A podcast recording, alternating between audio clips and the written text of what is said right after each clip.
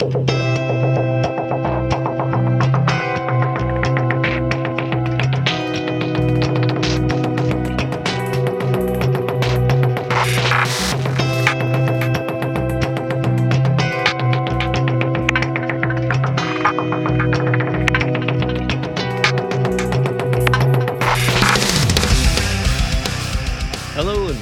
Six Figure Developer Podcast, the podcast where we talk about new and exciting technologies, professional development, clean code, career advancement, and more.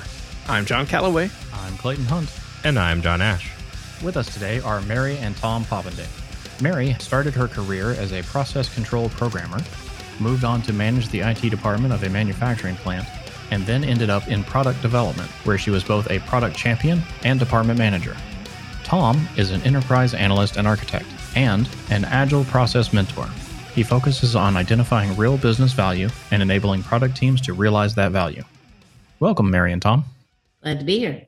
Indeed. So, before we uh, jump into the meat of things, would you give our listeners a little uh, deeper introduction to yourselves? You know, perhaps tell them how you got started in the industry. So, I'll start with uh, I started out in the industry as my first job in 1967, which is, yes, 55 years ago. And I got a job at, just out of college at Bell Telephone Laboratories. And when I was there, I um, spent a year doing programming for the number two ESS switching system. That's the second category of switching systems for small suburban uh, telephones that uh, was just being put into place. Before that, all telephones were switched electromechanically. And interestingly enough, electromechanical switches were highly reliable. And so our goal was a maximum downtime of two hours in 40 years. Okay, so that's like, um, that's a pretty high bar. It's like three minutes a year, um, like way more than five nines. So the, the fact is that we actually thought that we made that, except for the fact that the entire network of switching systems went down for about a half a day in 1990 because of a cascading network failure.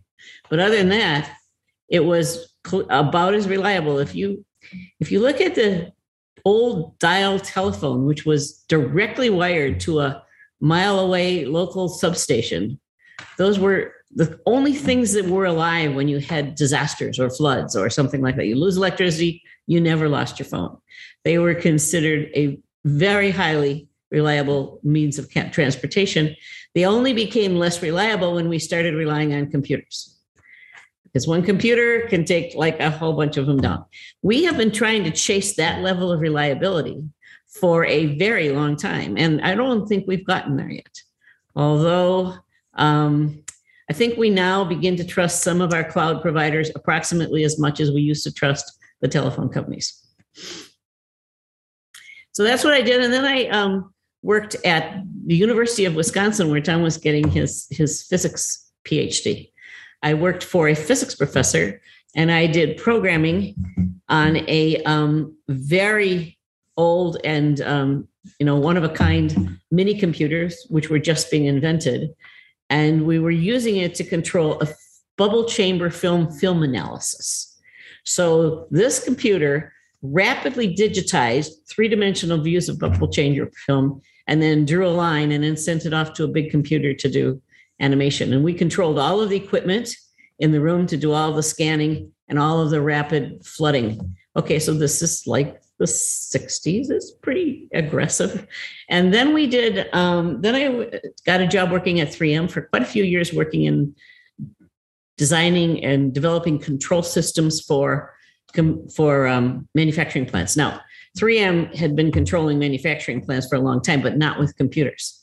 So I went in there and did what the, you know, the guys had for years been able to, senior engineers could do in wires, and I just did the same thing in computers and I learned how to con- how to do computing pretty much in an engineering department that did process control computing in in high, in, you know in explosive areas. Very safety critical kind of stuff. Very very conscientious of of the safety issues around it. very much responsible for the results of what we did and that sort of thing.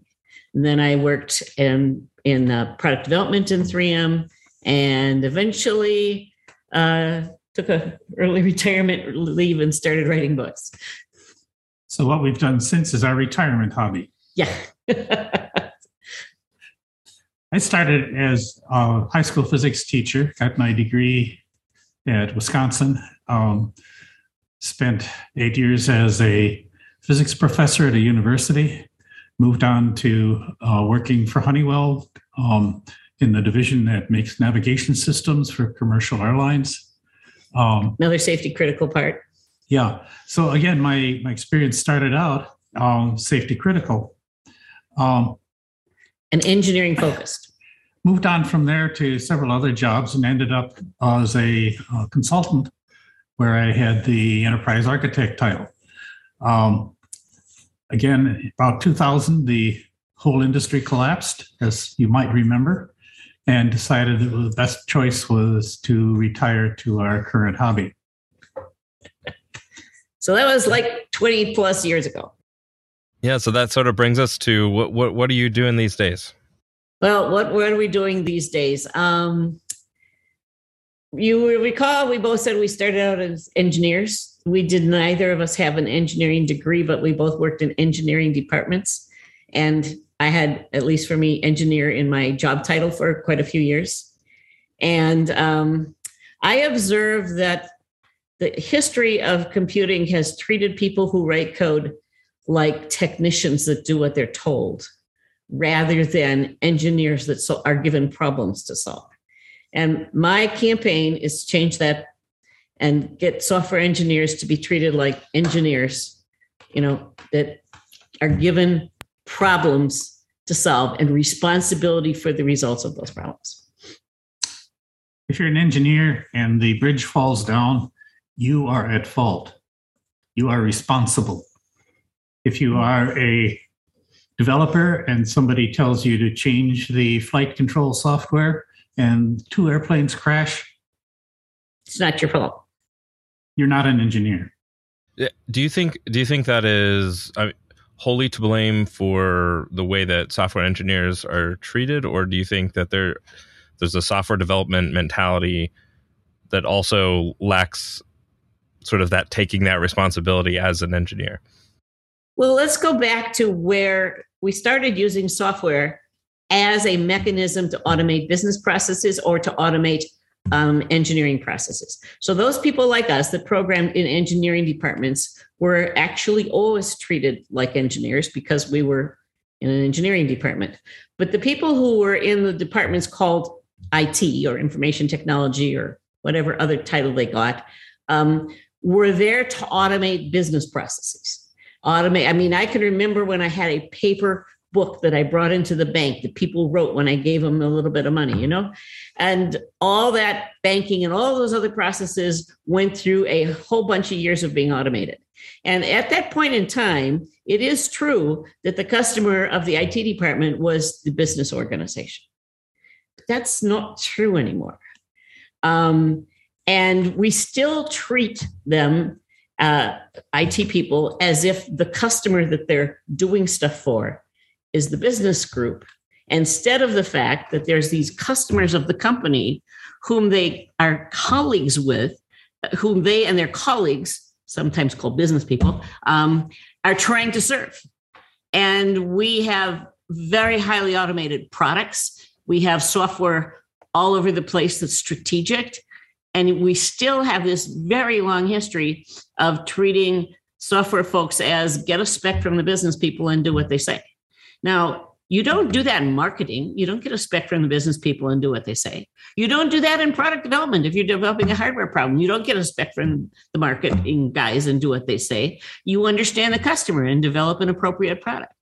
But we don't have a history of thinking about the IT department as an equivalent department to, say, marketing or engineering or uh, customer service or something like that. They are sort of in service to somebody in the company rather than in service to the uh, customers of the company.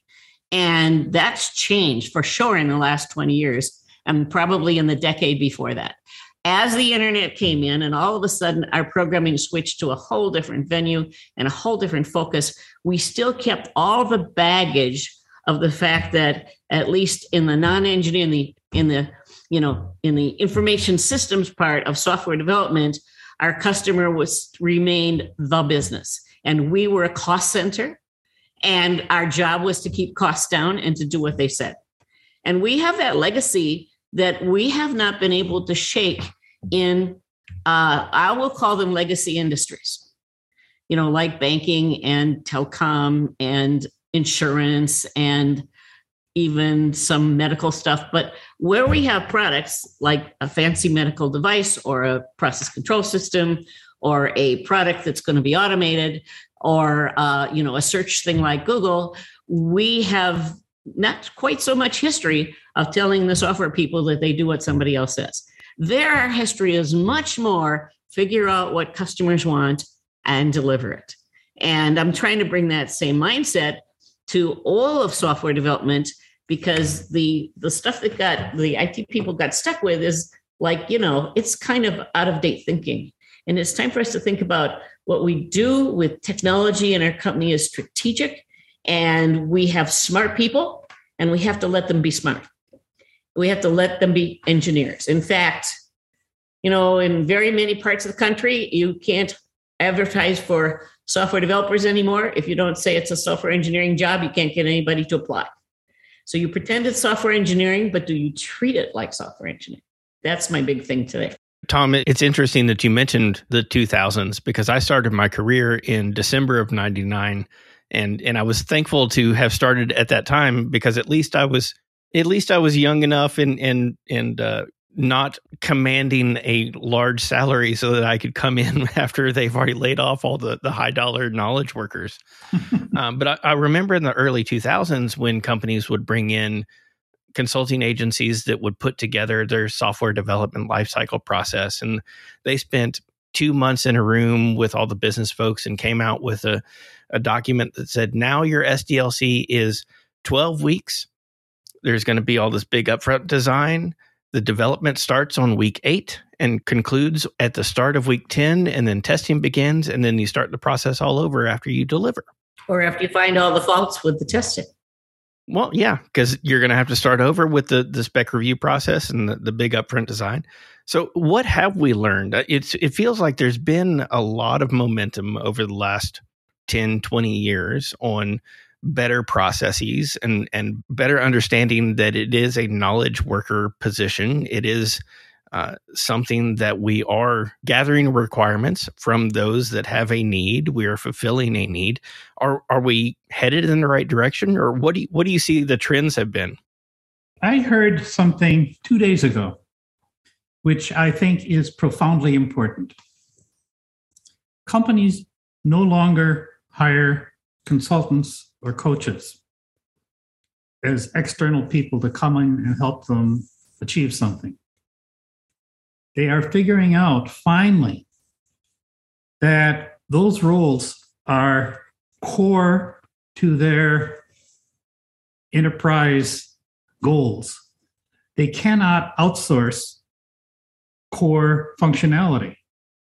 They are making sure that those critical roles are internal, that they have the expertise themselves rather than hiring external consultants. That's important. That's what we've been trying to get at for 20 years. So if we go back 20 years ago, I'm going to take issue with one of the words you used because you said, Are we still gathering requirements? Well, I don't believe the concept of gathering requirements is the proper concept to think of. Okay, so 20 years ago, that's what we did. And in fact, 20 years ago, all of the stuff we did was in service to somebody else. We had no automated processes. We did not have automated testing. We did not have automated either unit testing or acceptance testing. We did not have automated deployment. A build took two days because we couldn't push a button and make something happen. Um, we just had an incredible amount of really slow stuff and um, hardware provisioning. I, uh, even monitoring and production. I can remember I was working with a, a group of people, and they um, what they did was they uh, it, the the ops people put big chalk on the wall, and the process they had to go through every you know every hour. Check this, and before you do this, you look at the chalkboard and see what you're supposed to do next. None of that stuff was automated. And if something went wrong, you didn't have any way to look at where where it failed, and you didn't have monitoring software running. So there was very little automation. And I think the big thing that happened between 2000 and 2020 is that we have figured out how to automate great tons of what it is that we do. So we started, if you think about the shoemakers' children that didn't have any shoes, like that was us. Uh, we had no automation at all. And we started out learning that we should do automation. And I think the very first thing that we did was open source stuff. Because the fact is that open source, yeah, it started in the mid 80s technically and got going pretty well in the 90s, is when it started gaining uh, credibility. Early 90s, just some of the really early uh, stuff happened with with uh, um, when Torvalds, when we had Linux get started, and when the uh, Apache Foundation was founded, and and we started putting servers in open source. But um, today, open source is, of course, you know, one of the foundations of what we do for servers and for a whole lot of our operating systems. And what we were doing was we were solving our own problems. We were not doing what somebody told us to do. We were taking the code and allowing ourselves to to create email accounts so that we could email each other about problems. We were solving our own problems with software. And then we began to figure out about test driven development. When Kent Beck first wrote about his first test driven thing was in Smalltalk in like 98 ish timeframe. And Smalltalk was that kind of language where all of the early people in Agile actually came from the Smalltalk community, it seems to me, because that was the kind of language where you actually did a lot of the stuff that Agile wanted. It was kind of built into the language. So he created a test driven Smalltalk routine. And then eventually by 99, converted it over to um, JUnit and then we started having, you know, all sorts of other units and unit and this unit and that unit. And all of a sudden, unit testing became something, all of those being open source, right? And um, now we could do unit testing as much as we wanted. And if we could convince ourselves and, and the people that were leading our teams, uh, hopefully a technically savvy person who thought this was a good idea, we could create a test framework just like hardware people create a test bed for whenever they make something in hardware, we could plug our software into the test bed. Uh, anytime we made a change, anytime we added something new, and we could know that what we just did was good. And boy, did that feel good since it used to be that you had to wait for like two months, six months, sometimes a year to find out if what you just did actually was right. And so we we started doing test driven development in unit tests, but we took a very long time to figure out how to do test driven development for acceptance tests. It was a, it was and remains a much bigger problem because um, unit tests are for a piece, but acceptance tests are does the whole system do what you want it to do? And because we had developed software, which was a big ball of mud, everything interlocked, huge amounts of dependencies, it became impossible to write code that could adequately test it that wasn't just explosively complex, which isn't very, very good way to test things. It took us until I'd say 2010 to really have our handle on how do we do automated acceptance testing. Probably uh, Jeff Jez Humble and Dave Farley's book, uh, Continuous Delivery, was the first time that there somebody really laid out the details of how can you actually do automated delivery with automated tests and then just pop it right into production. And um, that was actually written for enterprises. It was radical. Um, some people actually tried it and generally got it to work, but they did have to change their mindset in order to make it happen. Um, but that took, you know, almost a decade to figure out how to do automated acceptance testing. But today, you can do it as long as your architecture allows you to. And the, the trick was to getting an architecture where you could do piecemeal um, testing and then have hardened connections on either end without any sort of back paths into the into the code. Basically, having really well factored code allowed you to have well factored tests, and then you could actually test from an acceptance point of view. Um, getting that architecture together um, took even longer. The, the, the classic microservices architecture was pioneered by Amazon in the early 2000s, but everybody thought they were crazy. And it took a decade for people to recognize that they were actually onto something. And uh, really, because, well, yeah, they're Amazon, they could do anything, but we can't do that, right? Uh, and it wasn't until the, you know, 2013, 14 that we started hearing about, you know what? Microservices are actually something that real, real companies can do, not just Amazon. And, um, you know, those great big databases that we used to have, guess what they do? They're massive code couplers. They create the big ball of mud because everything that goes through the database, you have to test everything else that goes through the database. And that's why we have these great big builds and these months and months and months long development processes and these tests that take forever instead of having well factored decoupled code. And I can remember in the early 2000s, people would forever say, Yeah, but how do I deal with dependencies? I mean, I've got so many of them. How can this agile stuff ever work with dependencies? And it took me a very long time to have the guts to say, It doesn't. You got to get rid of the dependencies. You got to quit thinking they're good. But when I first heard that Amazon had these separate little services that had their own data and no central database, I, I quite frankly, I thought they were crazy.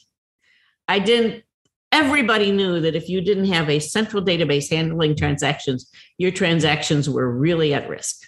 And so, all the major purpose of having a database was to make sure your transactions were properly handled. And what did Amazon do? It took in, it says, you know what? They're in a computer big enough in the world to handle transactions in a single database. And if you think you're going to have a single database that handles that's, that's your, you know, your corporate truth teller, it's not going to be possible and be as big as we want to be. So they broke those those transactions up into little pieces of services, spread the data out all over the place. That was so counterintuitive. It just took a very long time for people to realize that spreading stuff out like that instead of having great big stuff in a package was really a better way to go. Um, and finally, people kind of caught on to that. And it was maybe 2013, 14, 15 when people started saying, ah, there's something to be said here. At the same time, the cloud wants small pieces. The cloud came in the very first hint of it, 2007 didn't actually start getting anywhere until say 2010 11 12 even then real companies would never consider cloud. It was too dangerous or all that sort of stuff. And and so the cloud came along and it was built on lots of very cheap very fragile pieces. Anything we put on the internet is built on cheap fragile pieces right and um, so we had to convince the world uh, ourselves technically that if you have cheap, fragile stuff, what you need to do is use software to replicate it, to detect errors, to kick out the error thing, take the replications, re replicate it, and you actually can have something that's far more reliable than if you had one great big hunking thing that almost never fails. Because almost never fails isn't good enough. Anything that can go wrong is going to go wrong. So you have to handle failure, not try to prevent it. This concept of handling failure, uh, and it allowed us to spread these things out horizontally rather than vertically. So instead of a great big hunking computer, we had lots of little ones. Instead of a great big database, we had lots of little file pieces. Actually, Google was the first company that did their file system where they spread out little bits of the file all over the place, triplicate.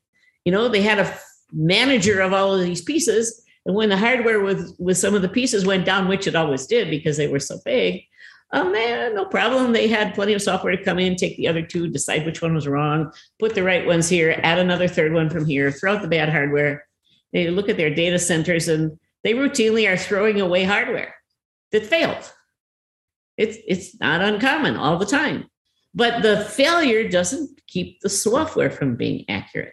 So what we learned in the those decades was how to use software to build in reliability that can never be there in hardware.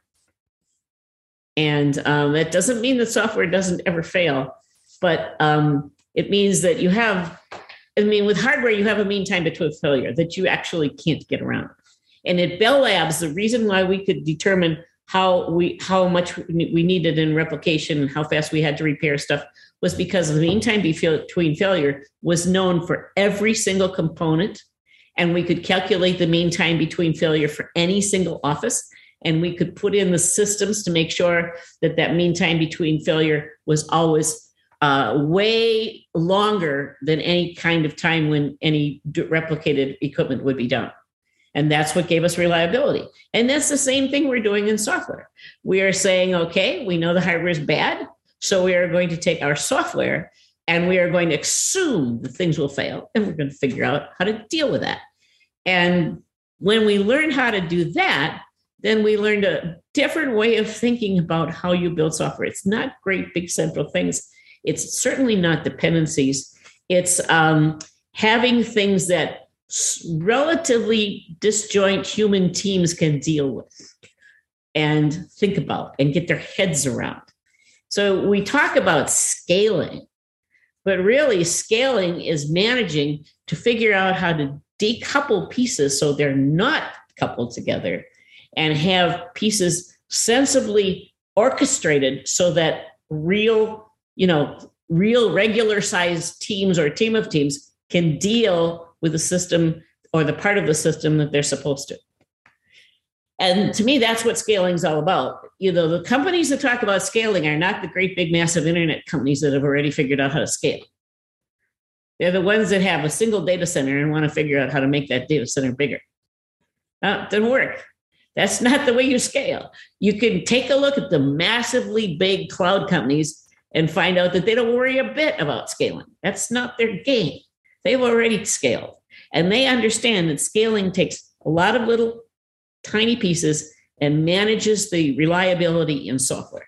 Make sure that when stuff fail, you can recover, uh, and it's completely not not seen by the person on the telephone or the person that's on the computer or something like that. So we learned how to do all of that stuff in the last 20 years. Let me see what else I've got here that we learned how to do. Um, the um, the big thing that I also have is this whole concept of infrastructure as code. Um, it's it's impossible to to say how important it was for us to quit thinking about hardware and start thinking about infrastructure being code, not hardware. Not four, three, four years ago, I was at a great big bank and we were talking about their biggest bottleneck.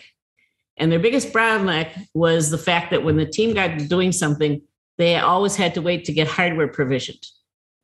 Okay, so this is like, you know, 2018 or something like that. I looked at them like in total disbelief you still provision hardware? You're like, you're kidding me. Like, okay, like in 2012, that might have been a bottleneck. But if you guys haven't figured out how to move out of the hardware provision, provisioning world and into the infrastructure as code world, then quit talking about why you're slow. None of this, none of the rest of it. You can do all the agile you want. You can do all the everything else you want. But if you can't provision in a cloud-based manner, like yes, you're going to be slow, and there ain't nothing that's going to make you faster until you figure out that we don't provision hardware as hardware anymore. That's not what we do. That's like so last decade. So, um, so it's interesting that the concept that we don't deal with hardware we we have a layer in between where software is managing it that's the kind of tools that it took that we built over the past 20 years. So it it isolates us from the problems that the hardware brings to us and it helps us to manage them. And we've spent a lot of time managing the stuff that we used to do manually in an automated way and that's what's made us way more reliable. We've put it in code and you know code is different than hardware. It has its own methods of failures and we all know that, but it's different. And so we can deal with the hardware failures and we can figure out how to do stuff like repl- replication and we can get back towards that reliability that our telephone systems used to have like 30 years ago. Actually, this is not very new. Back when we started programming in the 60s and 70s, an awful lot of software was event driven. You had to process interrupts and make sure that you handled them in a way, and you had to be well aware that um, things were not reliable. You had to have things work anyway.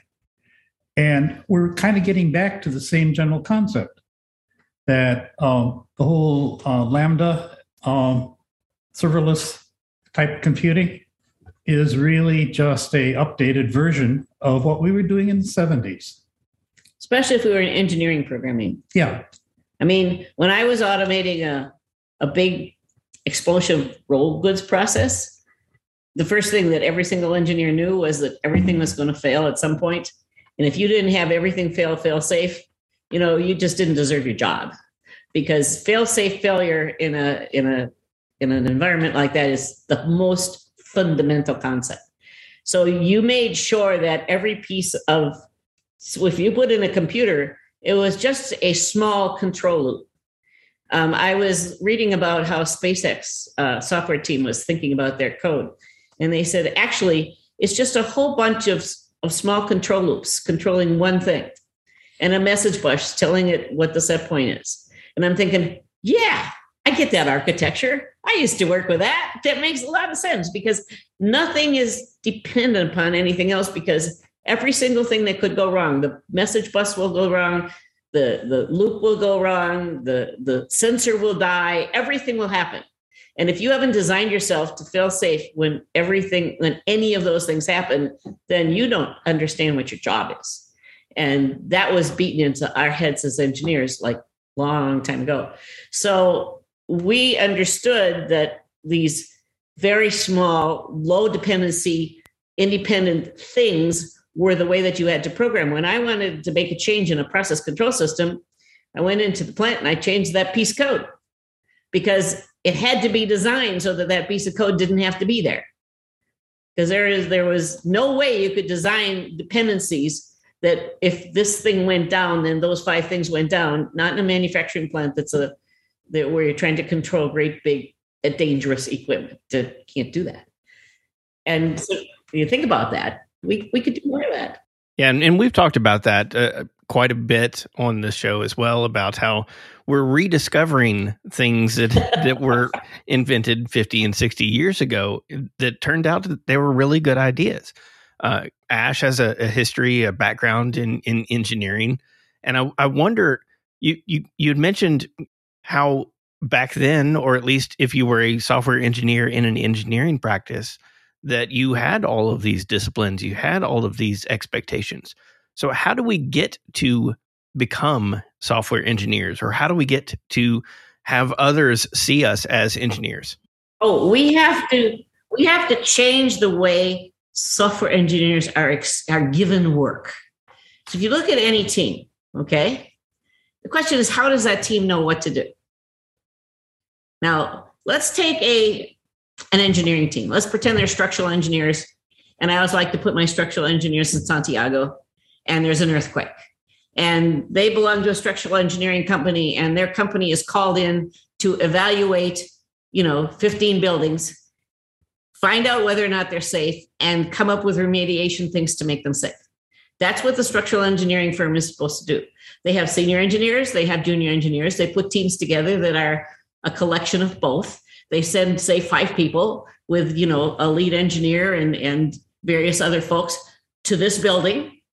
Nobody tells them how long it's going to take how much it's going to cost because that's not the game. It's is it safe and what do we have to do to make it safe? And nobody's going to tell those engineers here are your cost and schedule parameters because they're the ones that know how much time they need to take to determine properly whether or not the building is safe and to come up with a remediation plan. And that all you tell them is, let me know if it's safe and where it's safe and what I need to do to make it safe. That's the only instructions you give them because the rest is their job. And when we got put a process control system on a process, nobody told us how to do it or what the priorities were or anything like that, because that was our job. Nobody was going to tell us how to put a process control system on a computer because we were the ones who knew how to put a process and we knew what made it work and what didn't make it work and how to make it so it would start up right. So we need to start creating an environment where teams are given that kind of challenge. Okay, here is a problem, and here is what we need to have it solved, and here's how we're going to know that it's solved. And you guys uh, have the, the the wherewithal and the structure and the leadership in your team to figure it out, and uh, that's the job. And if you start treating software engineers like that, you're giving them the problem and the thing that needs to be solved, and you're expecting them to figure out how to do it. I, I also think that you also have to be giving them the ownership of the failure as well. Absolutely. Because you you talked about the the professional engineers, the structural engineers. There's also a PE that's signing off on all of those things. There's is a, who's a professionally licensed engineer who Correct. takes that responsibility and when those the that building falls down or whatever it's going to come back to them that's right um, and so that Absolutely. that's one thing i think that has been severely lacking from software development teams is that they get to throw that over the wall and then never see the rep- repercussions of their of their disaster so that was not true of course in my engineering department um, and uh, i have a son who's a environmental engineer, which is a civil engineer, and he's a professional engineer, and um, he gets that. He taught engineering, and he said the very first year they had an ethics course, every engineer, and they learned that they were responsible for the safety of what they were designing, and they were responsible to understand it enough to assure that nothing they did would impair the safety of the thing that they were designing. And we need to be able to do that. I think also, so I, I was a, a uh, aeronautics engineer, um, aerospace, and um, that that's the vast majority of my schooling came there. And then I switched later to become a, a software. It was it was just sort of uh, I really enjoyed it, and you know found that th- I didn't have to like move. Uh, so so like that was pretty awesome. So one of the major differences, even in education, like even in colleges college classes and whatnot was the the mentality difference between that we, we certainly had an ethics course uh, you know that, that I took when I was you know going through uh, the software the software side but there was a lot more um, it was a lot more real and in all of the courses that I took that the the danger and the implications of making a mistake were were far more real to to any of the like aeronautical engineering. Yes. This is I mean when you make a mistake there, people die, airplanes fall out of the sky, right? right? And so like that was like in every single class. Yep. Yeah, like we were be we were you know taught to like sort of be so so efficient. So when I saw you know test driven development i was like this is fantastic right because it made sense to that mindset of like i want to double check my work here to make sure that but i just stood, don't see it I didn't see it in the in my colleagues, and I don't right. I don't always see it in in the other software engineers that are that I that I run into. Right, and and and since I came from the engineering side too, I find that really painful. Um, the the the fact that people do not take responsibility for results also means they don't get they don't get credit for results. So you know you can say that if if the software engineers might should have been held responsible for the software in the Boeing plane. But you also take a look at the software engineers, the, the aerospace engineers that are that program Crew Dragon that went up in the sky. There's a Reddit um, th- thread where they came on five of them and said, "Ask us anything," and is really cool because in the "Ask Us Anything," uh, one person said, Do you feel responsible for the safety of the crew? And they said, Absolutely, we feel responsible for the safety of the crew because everything that happens is controlled by software. And all we have to do is get one thing wrong and, uh, you know, and people die. And however, I don't feel anxious about it because we have a structure whereby uh, we're constantly challenging the work that we do and other people in the team are challenging the safety of anything that happens. And it's not just me that's making these decisions. It's everybody constantly challenging whether or not this is a safe thing to do. And so i feel like i've got a lot of backup and support on the kinds of decisions that i make. And uh, absolutely i am responsible is is okay as long as you also have that whole process in place to make sure that the safety concept is there. I remember as a junior engineer doing software and a process control system, the senior engineers would say to me, Yeah, Mary, you can program anything you want with the computers, but we're doing the safety systems and wires. you don't get to touch the safety systems. So all of the emergency stop stuff was just basically hardwired to the you know, to the fire extinguishers or whatever, because there was no way they were going to let that go through code. And, and I felt good about that because, you know, if I made a mistake, then uh, I wasn't going to kill somebody. There's a profound contrast between that story and what people encounter in corporate IT environments. The driving factor too often in corporate IT environments is a pr- pursuit of some pernicious thing called productivity and efficiency. Now, what does that mean? That means that you focus on cost per output. People are finally starting to realize that it's not outputs that matter.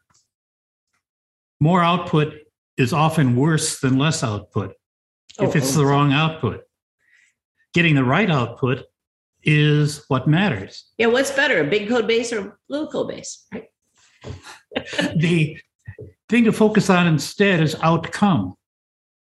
A safe ride to space, a uh, effective customer experience that makes them want to uh, be a customer of your organization, or that will help them manage their health in a better way. Um, it's the outcome that matters, the impact that you have from the work that you do. And that is the migration that all the things Mary's talked about enables. Now, unfortunately, or fortunately perhaps, software people can't do that by themselves. You need a village to raise a child. You need a team of people some who have daily interactions with customer like customer support or sales marketing people you need to have people that can assess the viability of the solutions that you are evolving like finance people who can do a p&l that will show is what you're going to work be financially viable? If it's not it's not an outcome that is going to be effective. You need people um, from manufacturing. Because if what you're engineering is not going to be buildable, if it's going to um, not work well in the actual delivery of the stuff, um, you need a whole bunch of different perspectives depending on the product area you're in. And all of those people have to be members of the team, all jointly responsible for the outcome. Separating any one of those areas from responsibility is a recipe for two decades of disaster. Well, we have historically treated IT as a cost center, and a cost center has no responsibility for business results, has responsibility only for reducing costs and doing stuff more efficiently. We just have got to get over that. Okay, that does no longer make any kind of sense. But that is really our history of thinking of IT as a cost center is really, I think, the the history that has given us like huge amounts of problem in this industry. If you take a look at people writing software, I'm going to guess, and I've seen other guesses like this, that half of the people are writing embedded software, firmware, coded engineering departments, that sort of thing. And you know what? you don't ever see those folks talking about agile or transformation or anything like that because that's not relevant to the way they think about their jobs. So the stuff that's not um, IT software doesn't tend to fall into the the game of people worrying about uh, transformation, people worrying about being agile. It tends to be the stuff that has a legacy of very large uh, cost center type thinking. And some companies have an extraordinarily difficult time getting past that. And some companies were born past that. I mean, companies that were born starting in the late 1990s um, were born with CEOs who probably used computers when they were kids. That if you go back like 20 years before is when you started having 12 year olds using computers. And those kinds of folks never felt it necessary to take this technology that they didn't understand and put it off in an island somewhere so they didn't have to deal with it. But they could manage by the numbers. Right. And and so that's the history that we have in in the IT area of software. That's why I like to think about product development. And I've actually read recently that CIOs are even being encouraged to think about product development, not projects. So think about the fact that most companies' products have software component, large strategic software component. And if it were any other thing than software, there's no way that that would be, you know, farmed off into a cost center. Just no way.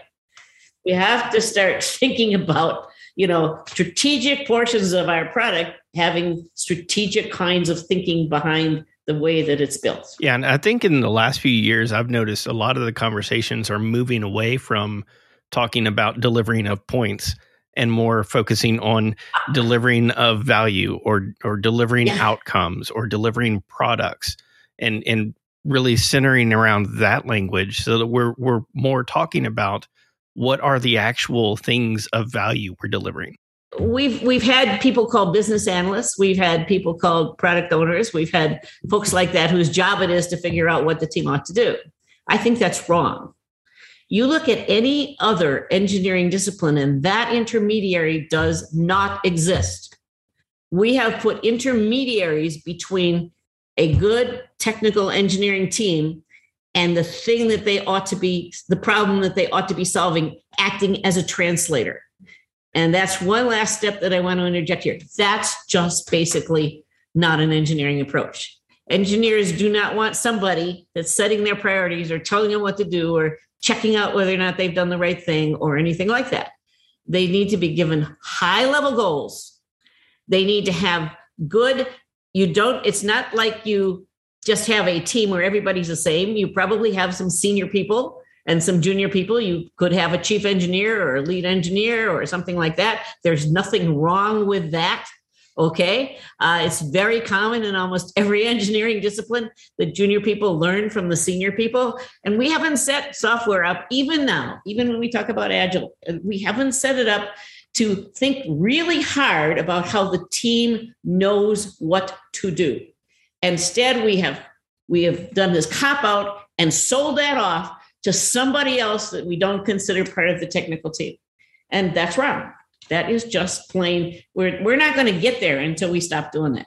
You need a team that includes business people, yes, that includes product people, yes, that includes customer service. You need a complete team focusing on solving a problem. Think about it like a little startup business.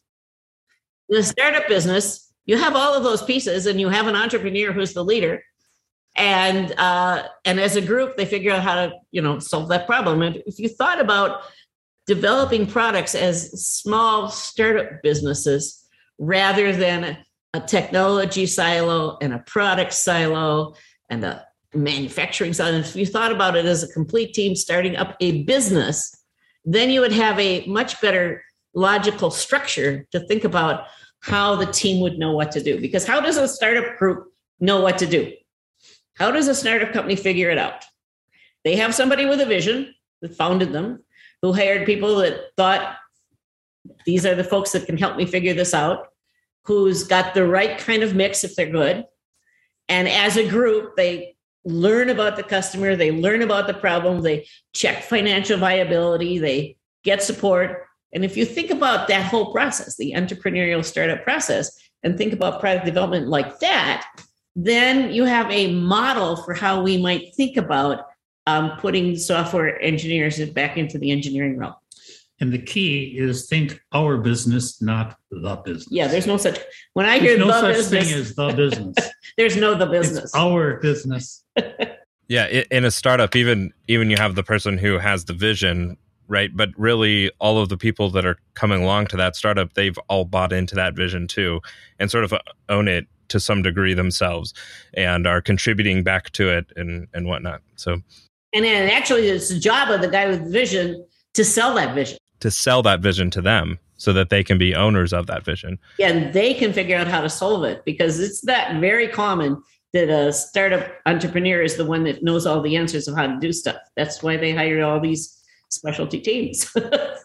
so folks uh, who might be looking to really you know sort of change their mindset um, and uh, you, you know grow in uh, be, becoming more of that getting that more, that engineering mindset uh, you know understand what are some of the different ways that we can um, sort of become more agile become more lean w- what are some of the resources you can point people to to um, to sort of foster that inside of them That's hard.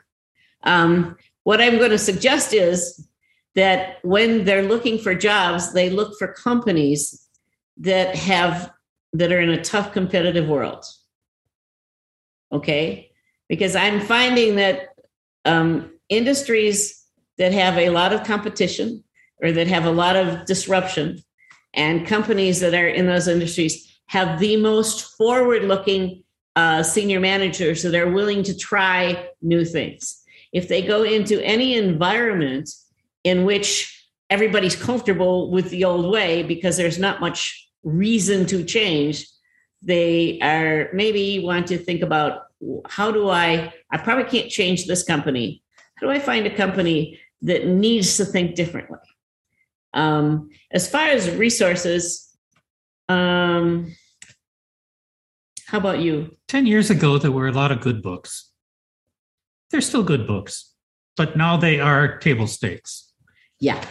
Agile, lean has become table stakes. There's no great diversity. The advances in the last decade or so have been largely in matters of architecture. And the architecture comes in many flavors. There's the technical architecture we spoke of earlier, the uh, evolution to the clouds and software as everything. Um, there's also team architecture, organizational architecture. And to my mind, the frontier today is not the increasingly complex technical architecture and reliability architecture and all of that, but is the organizational architecture, how you organize teams, how you organize thinking around products, what it means to be successful. Um, I think that is the area that the greatest opportunity these days exists in. So you want to find a company, as Mary said, that's in a highly competitive place where decisions are not going to be driven by um, attempting to in, implement a scaled agile framework of any sort, where decisions are not going to be driven by um, metrics like productivity, um, where the um, outcomes that the people have come together to achieve are what matters. So looking at here's one resource I would definitely recommend. Actually, now that I think about it, um, there's a book called "Working Backwards: Insight Stories and Secrets from Inside Amazon" by Colin uh, Bryar and Bill Carr. Those are executives, high-level executives at Amazon in the 2000 2010 timeframe and they write about how the organization learned to do the uh, the the architecture that they do. And the reason why I think it's interesting is um, this company is the company that is behind AWS. And I don't want to think about Amazon as somebody that ships you all the you know the books and stuff like that, but think about AWS. Think about this organization that has pretty much uh, put enterprise level software services on the market, 10, 20 of them a year since about 2012, and who's um, pretty much wiping out. They had about a 45 or 50 billion dollar a year business last time I looked, and um, they don't. They announce when they're going to do something. They do something at an enterprise level. People trust what they do. You just don't see the kinds of uh, questions about them. They're very innovative, um, and they have pretty much dominated the enterprise level cloud services, which is not to say that Microsoft isn't there and that Google isn't there. But I think if you read this book, there's a chapter in there about um, the organizational structure that they put in place to make all of this happen because they have a huge AWS is massive.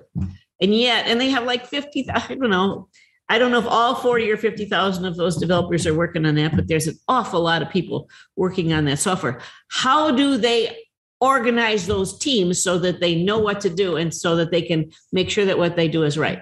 So if you take a look at the book, it talks about the organizational structure and they basically have a concept it's it's way beyond two pizza teams. Okay, yes there are two pizza teams, but they discovered and this is what they still lean on is that the concept of a single threaded leader was the thing that turned out to give them the most the best predictor of a team success so they said the best predictor of a team success is a leader with the appropriate skills authority and experience to staff and manage a team whose sole focus is to get the job done and that's why single threaded leader the team and the leader do one and only one thing that is they have a, an assignment and they have nothing else to do but to get that done. And they have a leader with the skill to hire the appropriate people and the experience to staff the team so that it can get the job done.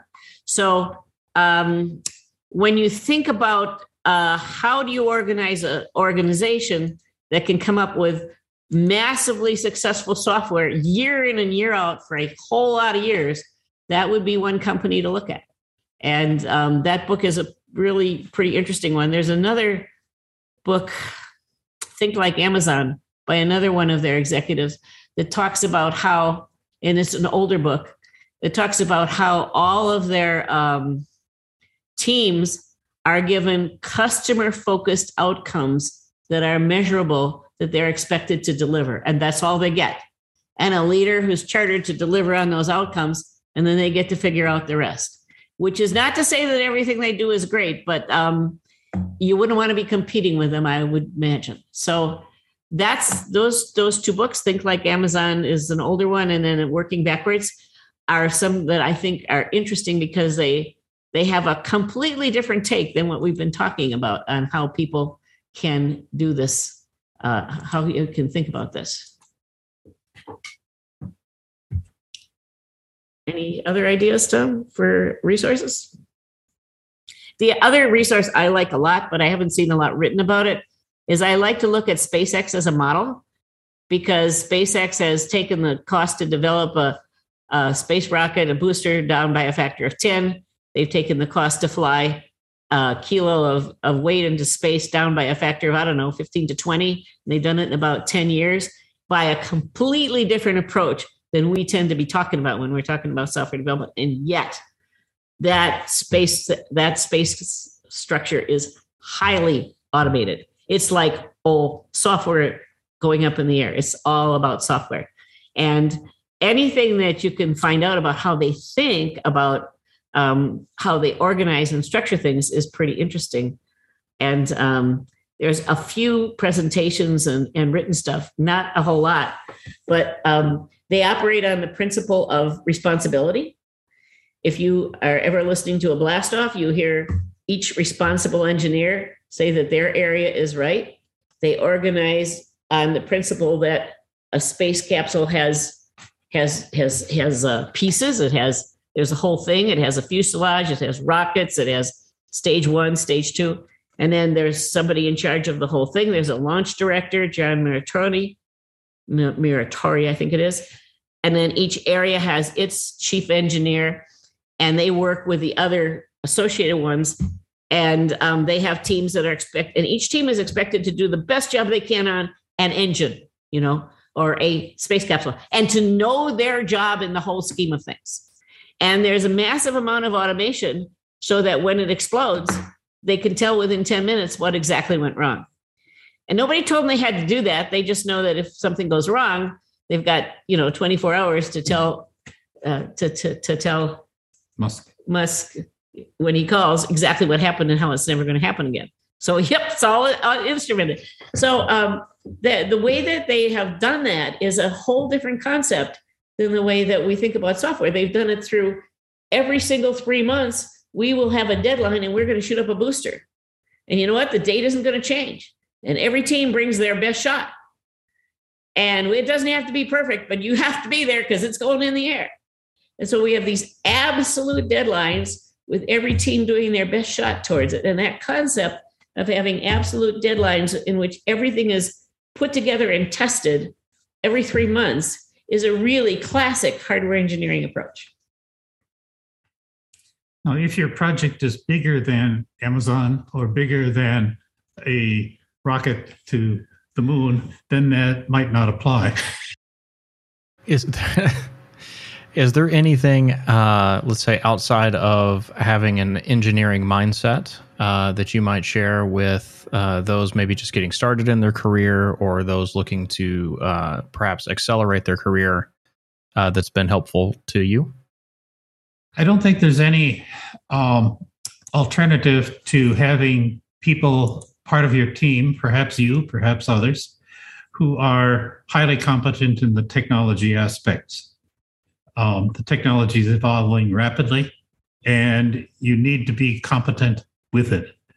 Um, but it's not as much a distinguishing factor among organizations as it used to be. Um, the culture in software has been a long time that we share breakthrough ideas, and they have been well shared. That doesn't mean you can ignore them. You've got to be good at them but it's you've discovered not enough. Um, I have one piece that I always tell people, and that is that um, in the whole software world, in all of my 50 plus years of this, actually, I wrote my first code in 60 years ago in a in a summer camp for junior high school students. But anyway, um, I have never seen anything that's 10 years old not be either uh, table stakes or or obsolete. So you do not want to be looking back much further than 10 years to find out what's current. And if you're not looking forward, what's new, then you're going to be left behind really fast. It's a very fast moving environment. So you can't get stuck any place. You can't get stuck 20 years ago with a process that people thought was great. You can't get stuck um, with what was good 10 years ago because right now either it's made the grade and everybody thinks it's good or it's obsolete and you've got to have a new way of thinking about it. So you should always be looking what's next coming? What's coming next? Where's what's going to hit the whole world that i can't quite get my hands around right now? And be in be be brave enough you know and gutsy enough to go head off and see what that might be all about rather than worrying about copying the way other people seem to be doing stuff and looking for places where people are looking for the next big thing. And then don't stay there. Just keep moving forward to what's coming over the horizon.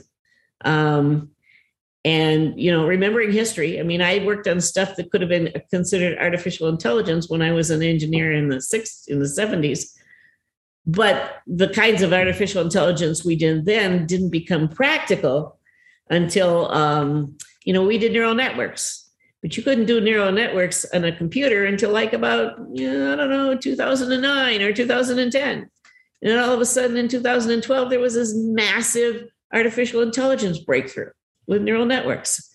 And i'm thinking huh, i heard about those when i was a kid.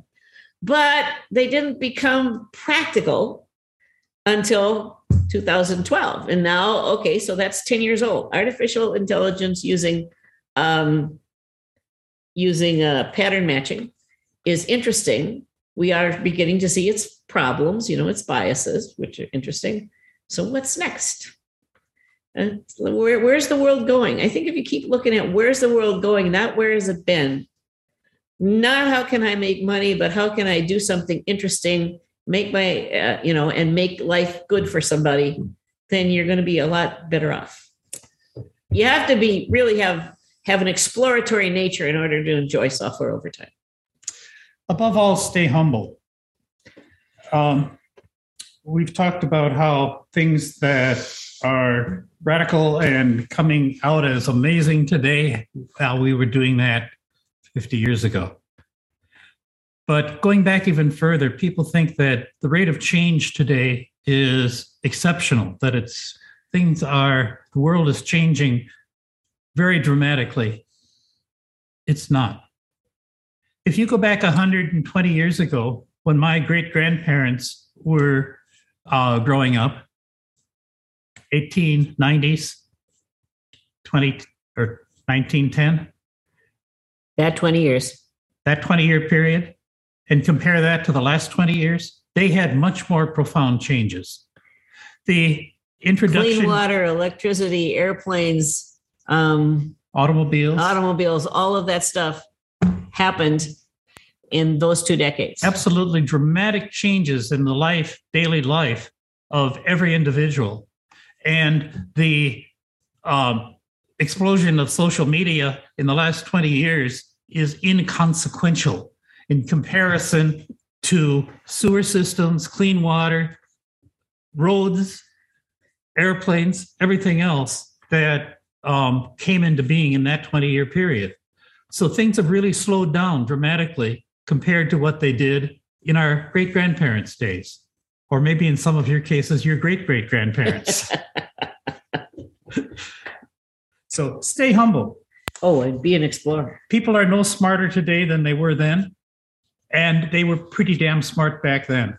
Awesome. Thanks so much. Uh, where can our listeners go to follow you and keep up with what you're working on? Okay, so I'm actually retired, so I'm not working on a whole lot.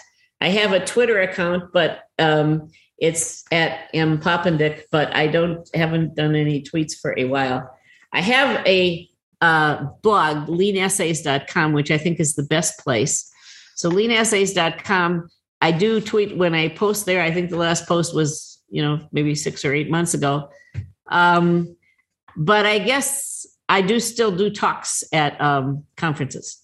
And so you can hear some of my latest talks just by asking what videos you can find and see some of my latest talks. But um, because we're working to be retired, we're not actually trying to create too much new stuff, except people keep asking us to. And we can do that remotely, safely. But travel these days is unsafe because we're obviously in a rather at risk age group for the whole COVID stuff. Well, Mary, Tom, thank you so much for joining us. This has been an absolute blast. Really appreciate it. Great. Thanks so much. I really enjoyed it. Be interesting to see what you make of it. Mary started her career as a process control programmer, moved on to manage the IT department of a manufacturing plant, and then ended up in product development, where she was both a product champion and department manager. Tom is an enterprise analyst and architect, and an agile process mentor. He focuses on identifying real business value and enabling product teams to realize that value. If you like this episode, please like, rate, and review on iTunes. Find show notes, blog posts, and more at sixfiguredev.com. And catch us live each week on Twitch. And be sure to follow us on Twitter at Six Figure Dev. This has been another episode of the Six Figure Developer Podcast, helping others reach their potential. I'm Sean Callaway. I'm Clayton Hunt. And I'm John Ash.